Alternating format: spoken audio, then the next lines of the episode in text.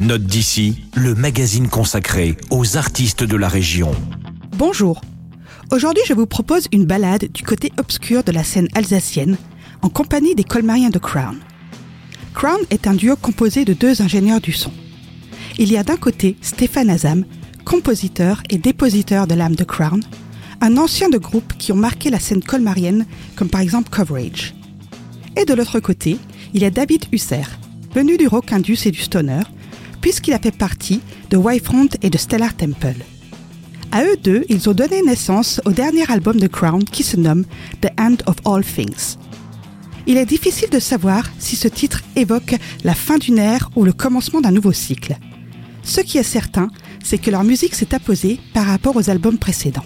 Elle reste sombre et tourmentée, mais les compositions sont maintenant étrangement et brillamment aériennes.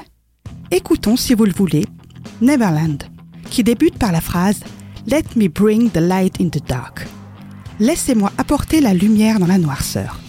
Un beau résumé de leur dernier album. Let me bring the light in the dark, dove by the blood, dove by the fire. You can see what I am for real. Crown, c'est un beau mix d'influences et surtout un socle créatif au service d'une émotion où la lumière est toujours au bout du couloir.